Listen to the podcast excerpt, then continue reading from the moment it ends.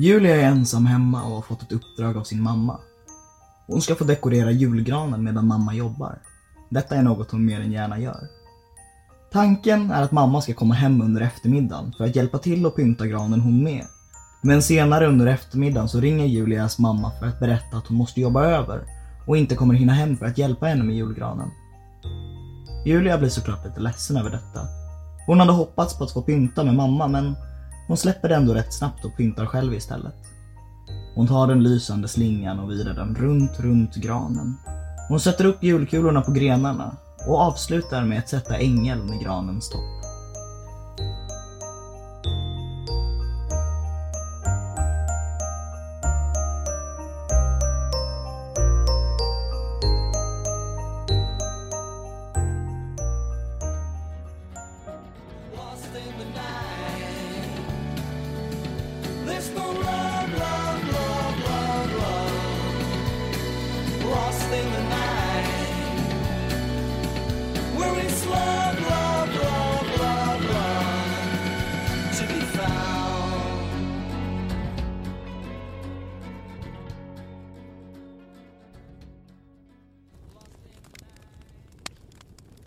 Mm, välkomna in i värmen, alla mellandagsnjutare.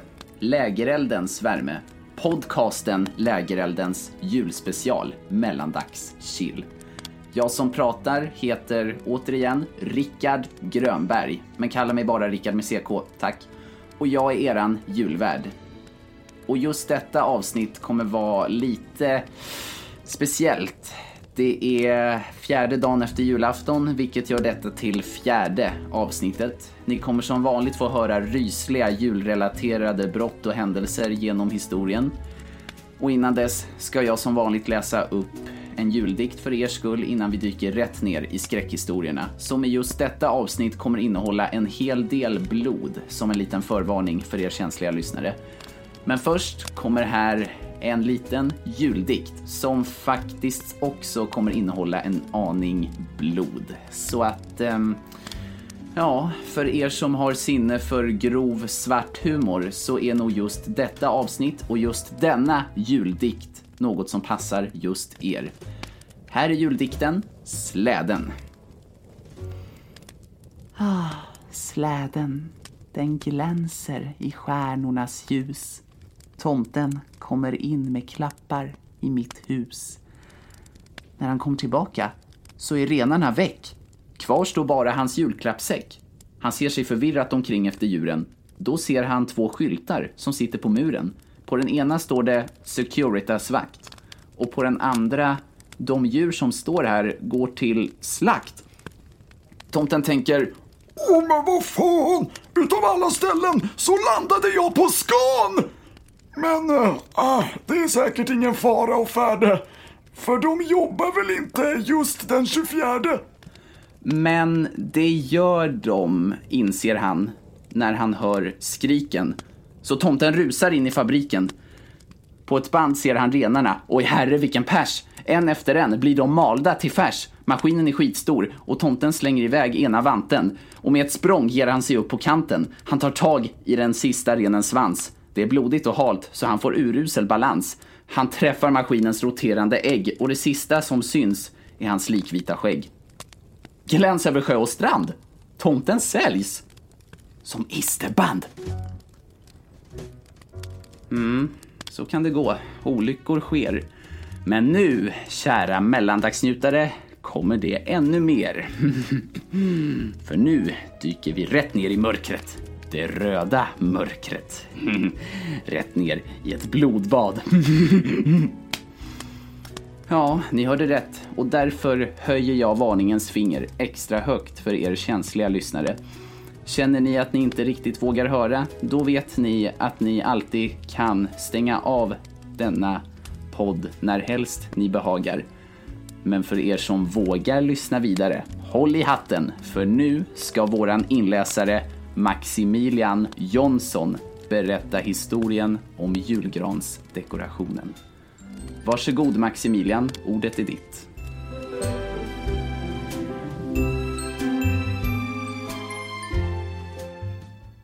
Julia blev trött efter att ha kämpat så hårt med julgranen. Så hon bestämmer sig för att sätta sig framför TVn en stund och varva ner lite. Oh.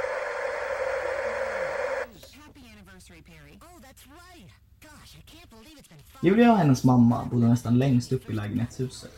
Detta gjorde så att hon kunde se ut över Sveriges huvudstad.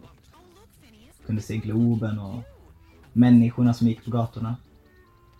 Julia var nästan helt ensam i lägenhetshuset då. Många av de andra hyresgästerna hade åkt till andra städer och byar för att fira jul hos sin familj och släkt. Julia blev mer och mer uttråkad av att vänta på sin mamma. Detta gjorde så att hon valde att slå av TVn och försöka hitta på något annat istället. Men så plötsligt hörde hon bankningar på ytterdörren. Detta gjorde Julia rädd, men ändå nyfiken. Hon sprang fram till dörren. Kikade ut genom titthålet. Utanför stod det en stor, robust och smutsig man som var klädd i en röd kostym med vita och fluffiga detaljer. Men mannen hade även ett långt och smutsigt skägg. Han knackade på dörren igen. Och Julia frågade med en nervös röst. Vem är det? Mannen på andra sidan dörren svarade. Det är jultomten. Släpp in mig. Jag är trött och hungrig och jag fryser. Även om Julia endast var 11 år gammal så visste hon att det inte var jultomten som stod utanför hennes dörr och mamma hade sagt till henne att inte släppa in någon som hon inte visste vem det var. Julia sa till mannen att gå. Detta såg Julia att mannen inte uppskattade. Hon såg honom genom kikhålet och mannens ögon fick med mer ett hatiskt utseende och han gjorde en hatisk grimas. Han började banka och rycka i handtaget och morrade ondskefullt. Det är jultomten Julia. Har du tagit fram mjölk och kakor åt mig Julia? Du vet hur mycket tomten tycker om mjölk och kakor. Julia fick en stor plump i magen. Hur visste mannen vad hon hette? Mannen började sparka och slå på dörren igen. Julia tittade ut och såg hur mannen tog fram en fickkniv och började bända upp dörren. Julia blev livrädd och ropade Jag ringer polisen om du inte går. Detta gjorde så att mannen utanför slutade. Julia stod blixt, blixt stilla och försökte höra om mannen hade gått. Men efter ett tag så tog hon mod till sig för att gå. Efter ett tag blev hon så nyfiken och valde att gå och kika om mannen var klar eller inte. Hon smög fram till dörren och kikade i kikhålet. Och hon såg... Ingen. Ingen var utanför. Det var som om klumpen i magen försvann med ens. Men sen kom det. Mannen kom springandes nerifrån korridoren med en yxa i handen. Klumpen i magen kom tillbaks och hon skrek. Hennes panik ledde till att hon sprang in i garderoben och barrikaderade sig i paniken och mannens agerande. Hon hörde hur han började hugga i dörren och hennes tårar började rinna ner för kinderna när hon hörde hur han kom in genom dörren och skrattade. Ja, han skrattade. Julia! Var är du min vackra? Vart är du? Du behöver inte vara rädd. Vi ska bara ha lite kul. Julia hörde hur mannen gick omkring och letade efter henne. Hon visste inte vad han planerade att göra med henne men det var antagligen det som skrämde henne mest. Mannen kom till garderoben. Och Julia såg hur handtaget rörde sig upp och ner. Upp och ner. Julia hörde hur mannen skrattade ondskefullt och sa Jag vet att du är där inne Julia. Öppna för mig eller så bryter jag upp dörren själv. Julia hörde hur han blev mer och mer irriterad och så plötsligt Mannen utanför hade svingat yxan genom den tunna garderobsdörren.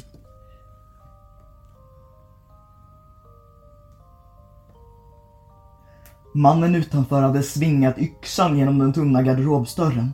Bladet satt fast halvvägs igenom och Julia började skrika igen. Mannen drog ut yxan och högg igen och igen och under kaoset hittade Julia en stålgalge som hon gjorde spetsig. I den stunden var galgen det enda som kunde rädda henne. Julia märkte att mannen blev mer och mer galen allt mer han Han skrattade okontrollerat och sa Du borde ha lyssnat på mig Julia. Återigen slog mannen yxan genom dörren och den gav med sig till slut. Julia såg mannens galna ansikte genom hålet han gjort och det sprack upp i ett leende. Vad var det jag sa, Julia? Jag sa ju att du skulle öppnat åt mig. Mannen slet bort dörren från sina gångjärn och ryckte tag i Julia. Han höll henne nära sitt ansikte och sa med en galen röst. Nu har jag dig. Nu har jag dig. Julia som fortfarande hade sin stålgalge i handen högg mannen i ansiktet allt vad hon kunde med den spetsiga delen hon gjort och träffade honom rakt i ögat. Mannen drog sig tillbaka av smärta och skrek av ilska och Julia stod som paralyserad på sin plats i garderoben medan mannen kved av smärta. Så efter ett tag slutade han kvida och började skratta istället. Han sa ha, ha, ha, ha, ha. Nu är du fast, Julia.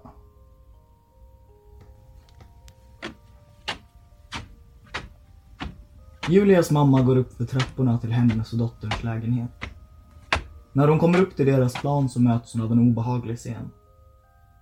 Ytterdörren är sönderslagen. Hon hittar blod på hallgolvet. Pulsen stiger men trots detta går hon in i vardagsrummet. Den möts av en skräckinjagande scen.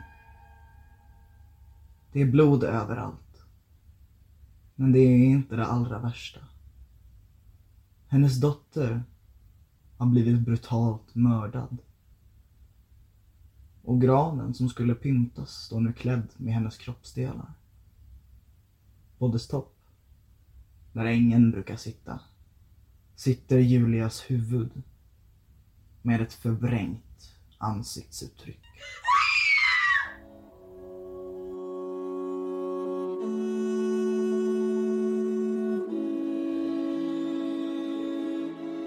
Mm, mycket obehagligt som ni hör.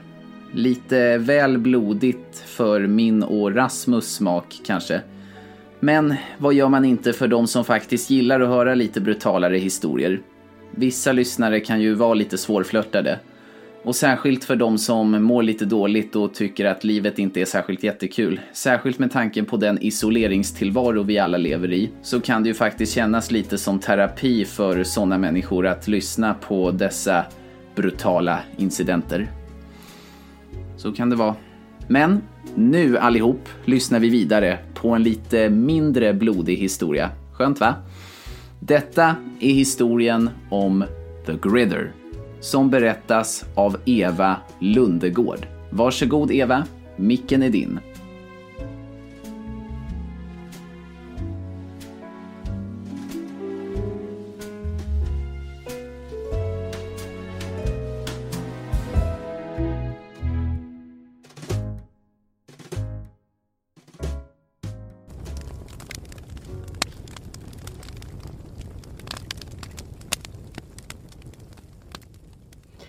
Det var julaftonskväll och barnen Jimmy och Stefan låg raklånga på vardagsrumsmattan framför den öppna brasan och ritade i sina målarböcker som de hade fått i julklapp. Mamma Josefin satt och drack en varm kopp choklad och pappa Erik satt i fåtöljen och läste tidningen. Plötsligt så utbrast Stefan. Berätta en historia! Ja, en läskig, säger Jimmy. Okej, jag ska berätta om den mest fruktansvärda varelsen i världen. The Greeder, sa pappa Erik. Och nu gjorde du det! Du sa hans namn högt, utbrast mamma Josefin. Vem är han? frågade Stefan. Han är den hemskaste varelsen i världen. Han bor i en mörk grotta på Nordpolen. Han bryr sig inte om vad andra tycker. Men det han inte tycker om är när man säger hans namn högt. Fortsatte pappa Erik. Jag tycker inte om den här historien, gnällde Stefan. Det är redan för sent och jag har redan nämnt hans namn. Han är förmodligen redan på väg hit. Vet ni varför han kallas The Greeder? sa mamma Josefin kallt. Varför? frågade barnen i kör eftersom hans nävar är lika stora som basketkorgar och hans armar är så långa som flaggstänger. Och att när man nämner hans namn så kommer han efter en för att klämma ens huvud tills det spricker. Utbrast pappa Erik med ett flin. Ser han ut som Bigfoot? frågade Jimmy. Nej, men vet inte hur han ser ut. Det enda man vet är att hans armar, hans armar, de sträcker sig efter sina offer. De som överlevt har sagt att han har blåa och röda vener. Det blåa är rädsla och de röda är förraseri, fortsatte pappa Erik. Skynda dig berätta klart historien innan han kommer, grät Stefan. Skynda! Pappa Erik fortsatte. The Greeder föddes på ett fartyg. En natt så drev fartyget in mot glaciärer och isberg. Detta var något som gjorde att de inte kunde ta sig därifrån. De som var på fartyget svalt eller frös ihjäl. Men några sägs ha begått självmord. Detta gjorde så att The växte upp med rädsla och ilska inombords. Men varför dödade han människor? frågade Jimmy. Ingen vet. Men det man vet är att han inte tycker om när man berättar hans historia, fortsatte pappa Erik. Är det allt? Är det slutet av historien? frågade Stefan. Pappa Erik fortsatte. Inte riktigt. Det enda sättet att skydda sig emot The Greeder är Du kanske borde sluta nu, jag tror att du skrämt upp barnen tillräckligt, avbröt mamma Josefin. Men ni tror väl inte på The Greeder? skrattade pappa Erik. Nej, utbrast båda barnen. Men du slutade inte. Du avslutade inte historien, utbrast Stefan. Plötsligt slogs fönstren in och två stora armar med blå och röda vener tog tag i barnens föräldrars huvuden och nöp tag i skallarna tills att de sprack.